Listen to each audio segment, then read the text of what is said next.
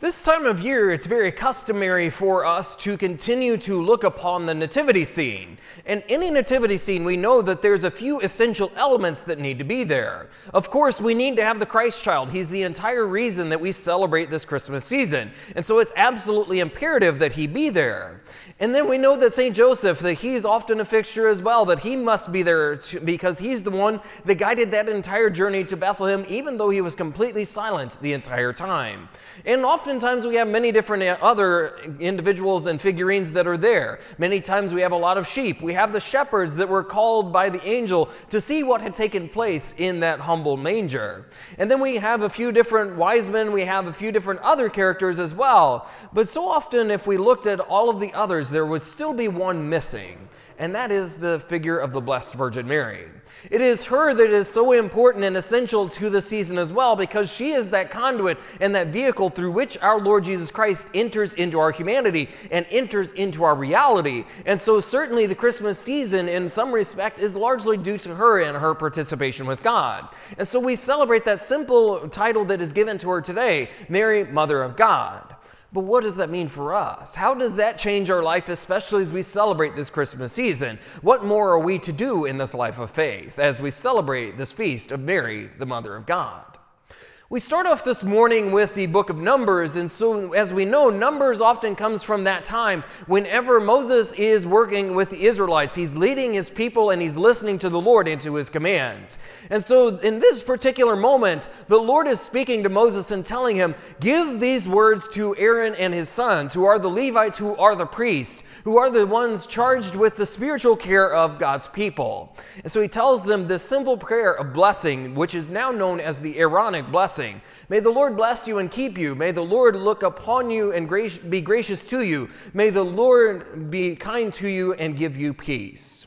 All of these things that they're said, they're a very beautiful prayer and a very beautiful blessing. But the Lord tells Moses and he tells Aaron through Moses at any time they called down upon the name of the Lord in this way, he will bless the Israelites and he will bless his people.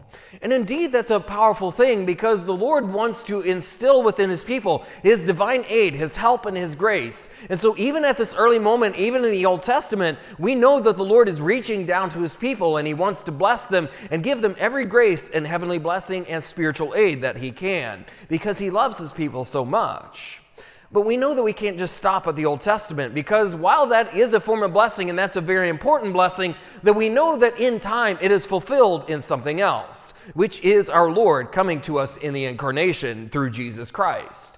And in fact, we recognize that He fulfills all of those blessings. And in fact, whenever we hear that line of prayer where the Lord is looking upon His people that they may see His face, indeed, what that means is that in time they will see Him in His face in the Christ child, in Jesus Christ Himself. And so we see that that is a form of blessing, that that too is the way that we are blessed ultimately and fundamentally and in the most powerful way through our Lord Jesus Christ. But that blessing flowed through Mary. That blessing was there, that divine aid and that help that we needed through the second person of the Trinity, which is Jesus Christ, in fact, flowed through her. And so, as much as the priests of old were continuing to bless the people in the name of the Lord, Mary becomes a conduit of blessing herself, allowing herself to be an instrument to work in God's hand and to bring us to the Christ child. And indeed, we see how this relationship plays out in the second reading in St. Paul in his letter to the Galatians, because he tells them about the time that our Lord saw fit that he was going to have his son come into the world, born of a woman, born under the law, so that he could redeem all of those under the law, which is each and every one of us. And that gives us a spirit of adoption so that we are no longer slaves, but we are sons and daughters of the Most High God. And so we can call upon God as Abba. We can call upon him as our Father. And indeed, as we hear about this beautiful mystery and about the way that we are enabled to call God this very close and proximate relationship, how we are able to truly call him Father, that nonetheless, that tells us something about the relationship that Our Lady enjoys as well. Because as we hear about her being the mother of God, indeed that tells us something about her relationship with the Lord, as we all have. But indeed, it also tells us something more about her. Because she's not just meant to be the mother of God, but He also gives us at the foot of the cross our, mother as well in the Blessed Virgin Mary. And so she not only becomes the mother of God, but she becomes the mother of the church. So as we enjoy God as our Father, we enjoy Our Lady as our mother as well. And then finally, we arrive at the gospel according to Luke, and we hear about how the shepherds approach the manger because they've just beheld this beautiful news that has been proclaimed to them by the angelic hosts, and that they've told them that there is the Christ child, that he is in a manger outside of Bethlehem. And so they are so curious that they are so moved that they go to see this thing that has taken place. And the and then while they are there, they tell Joseph and they tell Mary about what had been told them about this child because they are so taken aback and they are so filled with awe at the mystery that they are allowed to behold and to take part in. And even as meek and as humble as shepherds often were, and as often looked down upon as they were in society at that time, nonetheless, they were the first ones that were called worthy to go and behold the Christ child, even in their own lowly state. But they proclaimed this good news to Mary and to Joseph, telling all the things that had taken place and what had been told them about this child. And then as they go forward, they start to tell others that they start to tell the good news to all others that would listen, proclaiming it because it's such great news and they couldn't believe what they had just seen. And indeed, Mary also received this news, and we are told that she not only received this news, but she pondered it within her heart, that she ruminated upon it, she reflected upon it, as many of us do with the scriptures at times, because that good news was there and it was meant to be ruminated upon to receive its fruit in its fullness. Because she didn't, maybe she wasn't quite aware of the fullness or of the magnitude of what had taken place, or she was just so filled with awe that she wanted to return time and time again to that moment. And so, therefore, she saw it as a time and she saw it as something worth remembering and remembering often because that mystery had been told to them by the shepherds. But as we celebrate this feast, I did indicate at the beginning of the homily, what exactly does this encourage us to do? Why are we here gathered celebrating Our Lady in the midst of this feast of our Lord, in the midst of this season of Christmas?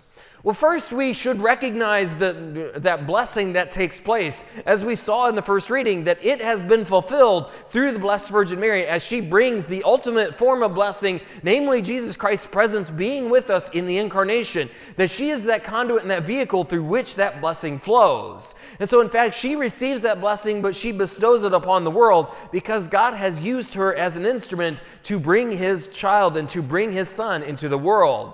And so, in fact, we see the way that Mary Mary becomes not only a blessing, but not only receiving a blessing, but she becomes a blessing to each and every one of us. That she was willing to undergo that, that ability or to undergo that work of and that effort of being the mother of God. And so she was willing, although she felt unworthy, to still take upon herself that title and that role so that she indeed could be that mother and be a blessing to each and every one of us by a result. But then we also continue on because we recognize that we are not just simply in the midst of this Christmas season just because it makes us feel good, but because it reminds us of things that are going to make us truly good, that redeem us, that make it possible to enter into the kingdom of heaven. And so we are reminded of Mary's role within that incarnational mystery, the way that God becomes man, the way that Jesus Christ was born as the newborn king. And as we see that, we're reminded of the way that Mary ruminates, that she reflects on all these things and ponders them within her heart.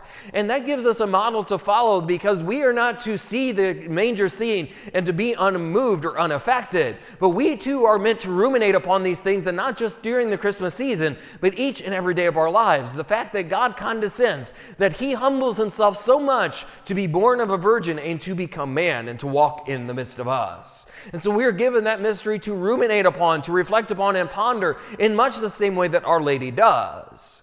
But then the final thing that we should realize as we reflect upon Mary as she is the mother of God, we should also reflect on the way that she is the mother of the church. Because in the second reading, when St. Paul is speaking of, about that son that was born of a woman, how Jesus Christ was born of the Blessed Virgin Mary, he speaks about our adoption as sons and daughters of the Most High God. But also, we are also adopted by, by Jesus Christ's own mother, by Mary, that we are all able to call ourselves sons and daughters of Mary as well. And this is important not just because of the title, but because of what Mary can do for us. Because, in much the same way as the priest and Aaron Aaron and his sons were able to bestow blessing upon the people in the first reading, so is Our Lady a distributor of grace to each and every one of us. And she has the affection of a mother, that she has the affection that many of us would have towards our children, that she is there and cares for each and every one of us, especially in the most desperate and difficult of circumstances.